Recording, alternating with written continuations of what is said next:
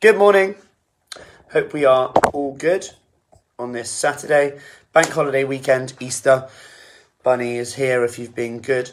I've been saying that so many times to the kids. So Santa's coming back on Monday, I think. The Santa.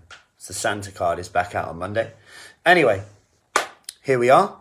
Hope we are all good. Talking about how many times should you exercise today? I've had this question quite a lot um, come up, and I've been speaking to a lot of people over the last week, especially with um, outdoor sessions back on, our live workouts still going forever, um, as they're so convenient. And I'm going to come on to this in a second. Um, and we're back inside at the studio from the 12th of April as well, so you have that option as well. Um, and people are wanting to do something about their health, fitness. So I'm having a lot of conversations to see if we can help certain people. So what we do isn't for everyone, and it's interesting what I'm getting at a lot is the time thing, the time part. You know, how much time do I need to give to this? I'm not sure I have the time, and also how many times do I need to exercise to get the result. So obviously we're going to go through what result someone wants, and that dictates kind of how much they need to exercise to an extent. And often, what I'm finding is people think they need to do something every day, which is fine, but then anything less than an hour is kind of pointless. But then when I actually asked them, well, how many, how much did you exercise two weeks ago? They would say, I just did, I did walking, walk the dogs, walk, did like maybe one class, but I'm not sure it's enough anymore. All these things start to come up, and actually they exercise like once on top of their walk. And what I'm getting at here is we need to not look too long term here, and actually look at okay, what what's small, what the marginal gains you can make today? What's the one percent difference you can make today? Because if you just increase that to two, two sessions, what a difference that would be to start with. It's less overwhelming. Are you 100% confident you could do it? Well, yeah, I could, I could do that well easy. I almost feel like now I need to do more. All of a sudden, we're actually asking, and I would rather you ask for more after two weeks and go, flipping out, I've gone all in on here. I'm exhausted, I'm tired, I'm not sure I'm going to keep this up when A, B, C, D happens. Now we're starting to create a plan. When A, B, D, C, A, B, C, D happens, we do this. When E, F, G happens, we do this that's where having maybe coming to sessions or and or having the live options or even the catch up options which are 10 minute 5 minute 1 minute can be such a tool in the toolbox and this is about principles rather than tactics and what i mean by this is ultimately if your goal is to tone up lose some fat get fit we need two things. We need to be progressive with the exercise we're doing, getting stronger, getting fitter. And I say to people, you know, if you look on our website, uh, look at some of the ladies' results, say they've lost two stone, one stone, 10 inches, five inches, whatever, they're all doing pretty much the same exercises in and amongst their programs, but the way they do them changes.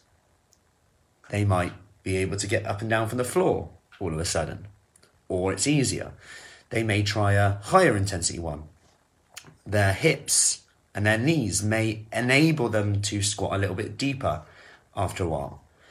We're may able to engage our muscles a bit more to make sure we're doing it inefficiently, but means it's more safe for our joints. So our elbows and wrists no longer hurt anymore. This is why it's important to communicate any issues you have. And we have this at the start because there'll be rather than just a cookie cutter exercise session. It's like, right, okay, Matt, you need to make sure you're protecting your wrists here.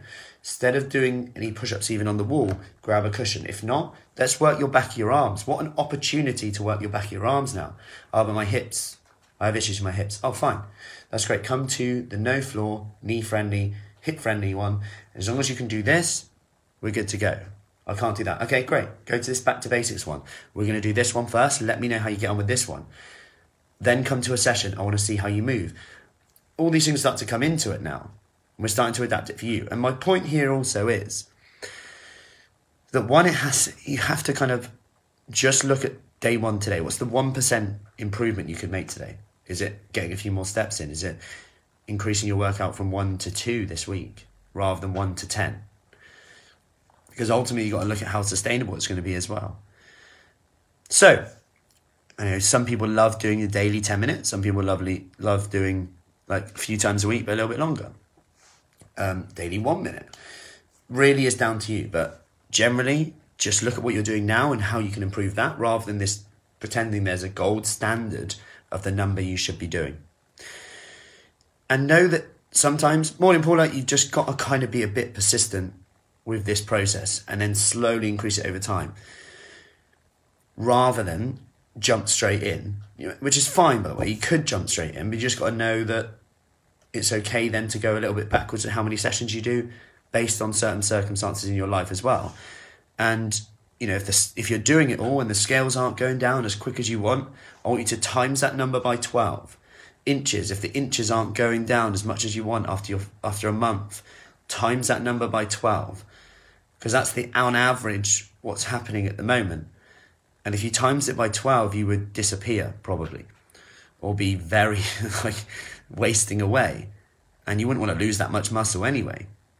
So, based on the fact we're doing muscle toning exercises as well, the combination of that is, is you wouldn't even want that to happen because, you know, ultimately, if you want to get fit, more toned, lose a bit of fat, you're probably going to want to fit your clothes better, which doesn't actually mean losing a ton of muscle. It could mean losing some potentially but that's a very personal thing. Now, my point in this is, is we're often un, we often over exaggerate how much we can achieve in one week, and under underestimate how much we can achieve in a year.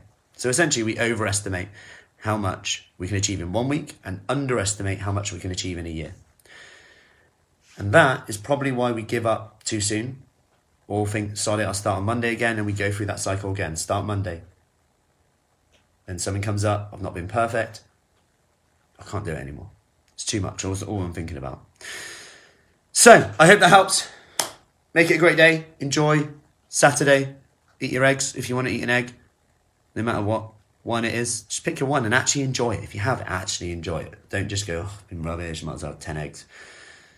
You wouldn't do it in any other situation. You wouldn't go, oh, I've just bought, just bought a holiday. Shouldn't have really bought that. Might as well have 10. Oh, I've just had a glass of wine. Might as well 10. We might do that.